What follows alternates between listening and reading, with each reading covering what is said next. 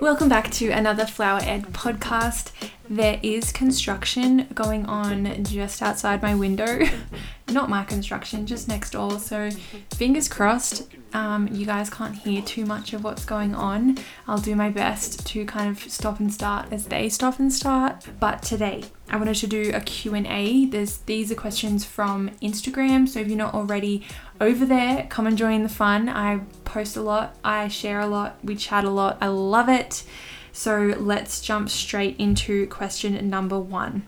What does bump out mean when you are referring to quoting labor? So, bump out is just another word known as pack down. I think some people in America call it strike. Correct me if I'm wrong, sorry in advance.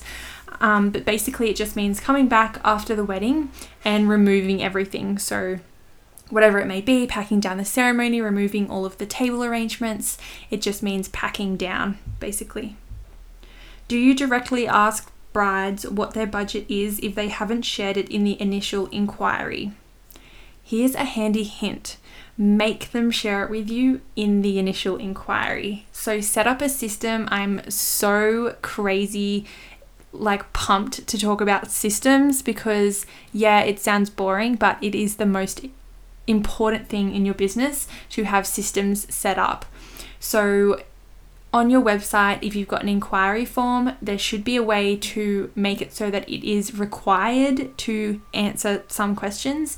So, just pop a few different budget examples and just ask them what their budget is. I found that if I just leave a blank box and it's not required, they're probably not going to fill it out. I also find that if you do leave a blank box rather than a drop down menu, they're a little bit lost because, say, you have to inquire for a catering company as a bride. I myself would not have a clue how much catering costs, and it would kind of freak me out a little bit if they just said, What's your budget? It's required, but they just leave a blank box. I'm like, I don't know, is it like couple hundred, couple grand? Is it like I have to sell my house? How much does it cost? Give me a range. So I find that a drop down menu is so much better. Next question What is the difference between a quote and a proposal? So, the quote is pretty much we're just talking about the pricing and the items.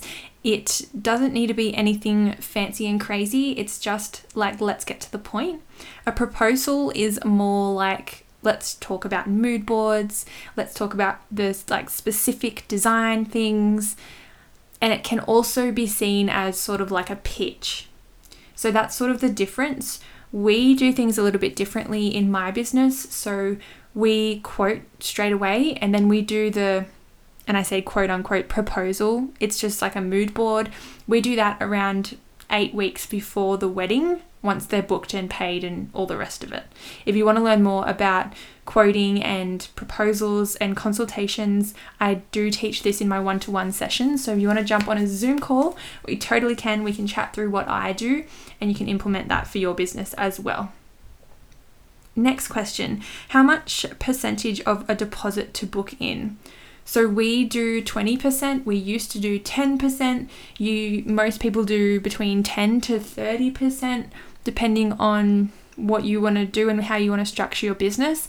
I am in Australia. I'm not sure if that's different elsewhere. I found that 10% was quite good because people were kind of keen to book because it didn't seem like that much, especially because I had lower budgets to start with anyway. So it was like 10% of like a three grand wedding.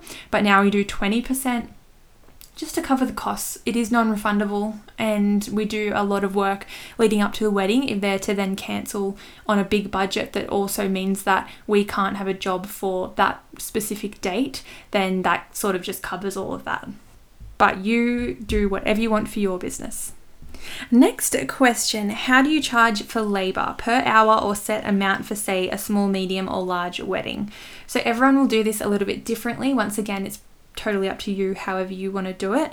We me personally, I structure my business so that I quote it pretty much per hour. I don't give them like the amount of hours it's going to be or take. Um, I just give them the price, but I pretty much just work out how many hours it's going to take from, you know, doing all the quoting and all the rest of it, going to the markets, prepping it all, being on site, everything from travel, freelancers, bumping out, everything like that. But some people will do it, yeah, per package or per small, medium, large wedding. Totally up to you. How to deal with not getting any feedback slash never knowing if they liked the flowers or not. This is so, so common. I have a few things I could say about this. Number one is no news is good news. Majority of people will only give a review either you know to complain or if they are happy they might leave a review but majority of people kind of suck at leaving reviews. I know that i do. I totally suck at leaving reviews. I definitely need to leave more but a lot of the time no news is good news. It's always like a bonus if you do get a review and it's really nice to to hear that. I guess it's a way of just thinking how much more can I wow my ideal client and serve them so well that it makes them want to leave a review? You know, when you experience a business, whether it's like a restaurant or a salesperson, whatever it may be, and it is such a good experience that it makes you just want to write a review. You're like, oh my God, I need to write a review because my experience was like out of control with this person or this business or this brand. That's just another way to look at it is how much better can I serve these people so that it makes them want to rave about my service because that's the goal in the end. The other thing is, you can always ask for feedback and ask for a review, whether that be through a form that you send, a message, an email, I always find that you need to leave it a few weeks because if you do it too soon, they've just had their wedding. Like it's a massive day, it's a lot to organize and all the rest of it. So give them a you know a good couple of weeks. And it's also a nice time to ask for photos as well. So we generally send an email just saying thank you so much for you know working with us. We'd love to see any photos and share them if you wish and here's the link if you'd love to leave any kind words, if you loved your time with us, whatever it may be. So that's always an option as well. What day to start designing without a cooler for a Saturday wedding? This one's tricky because I don't know the exact environment. You could be in like a 40 degree place or the snow. um, I do have a cooler, so I'm a little bit different, but Anywhere from Wednesday to Friday is pretty good. We generally have our big market days Monday, Wednesday, Friday here in Sydney. Not here in Sydney, I'm not in Sydney, but at my markets. So I would used to go either the Wednesday or the Friday. If you've got no cooler and it's a hot weekend, if it's a hot few days, try and go on the Friday. The tricky thing is, Thursday would actually be the best day because then you've got time for your roses to open because a lot of the time we can't flex the roses if they're too tight or cold, but Thursday doesn't have all of the wholesalers there. So if you're like me and you you go to the Sydney flower markets or somewhere where it's Monday, Wednesday, Friday, I would say Friday if you can, Wednesday depending on the weather. What do you do with flowers after the end of the event? I'm not sure what other people do, but we encourage all of our brides to take as many flowers as they want. If not, then we bring them all back. We give them to friends and family. After that, we chuck them in our green waste. And if the green waste is too full or we've got a huge wedding, then we take it to the tip, which then goes in the green waste. Next question I've sent a contract and now she has ghosted me. What do I do? So if you have sent a contract, if they've said yes, then I would send a follow up twice. Obviously, leave it a few weeks and then a few, you know, a week, maybe two between each follow up. Then, if they don't reply, you just leave the ball in their court. I do the same thing if I send the questionnaire and they don't return it, or I send a quote and they ghost me. Then I, I like I might send one follow up. Don't generally send two because I'm at a point now in the business where I only want to work with people who are really keen to work with us. I don't want anyone and everyone. I want people that are like, I really want to book you. Oh my gosh, my date is free. Please, how do I book? Here is the deposit, here's the contract. Bish bosh bash. Next question Some input on working with photographers, wedding planners, and coordinators. Sure thing. So, photographers we have a bunch of amazing photographers down here in the Highlands. And what I generally do with all of these people is try and build a connection on Instagram. So I love their work genuinely. So I'm always commenting and liking or cheering them on from the sidelines. And it's a really nice way to sort of build that connection so that on the wedding days, you can be like, oh, hey, it's not as awkward, and it means that they're also more likely to send you photos um, and tag you in things. So, building that connection is really, really important. In terms of wedding planners and coordinators, we only work with pretty much one other coord, oh, let's say two other, sorry, uh, wedding planners slash coordinators because it can be really, really tricky. With them, I treat them the same as any other client. So I don't jump through their hoops and I am not the puppet to them. I set my system up. I go, not a problem. Thanks for the inquiry. Here's the questionnaire. Then they fill out my questionnaire. Then I send a quote to them. Then they want to pay the deposit and everything. Like I send them through my exact same system because if you just allow them to take the reins, it means that you are not in the driver's seat and you're not designing flowers, you're just a robot in a factory. And I have experienced that and it's just the worst. So, a lot of the time they'll send you a big long list of, you know, all the things that they want and then they'll send you a massive mood board and all the rest of it and I used to just sort of like try and fit into that especially with the budget. Like they would say, oh, my client only wants to spend this, but they want like, you know, A to Z of these items. And I used to just try and squish everything in and make it work. And it would just wasn't things that I wanted to create. For example, they would come to me saying, We want a spray of gum on the corner of this sign that's going to the left of the arbor. Then we want one sprig of this and one stem of this to go up here and it must be cream and baby blue. And I was it, ugh, I was like what? Like I am the flower designer. You are the coordinator. So they are basically acting as the middleman. They are the ones that are helping the client find vendors. You are the floral designer.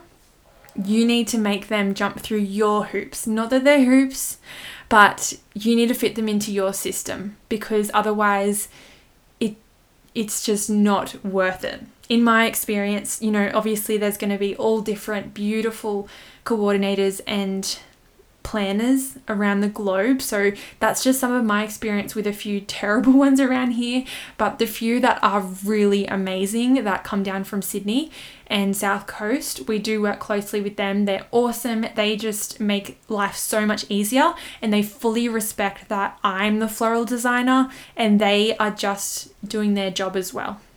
Next question. I hear you say, we offer this, we do this. Is it just preference to say we instead of I? Or do you have employees slash referring to freelancers? Just curious. I do this for a few reasons. So, number one, it is generally me and the freelancers or Tom that are creating these things. It's generally not just me.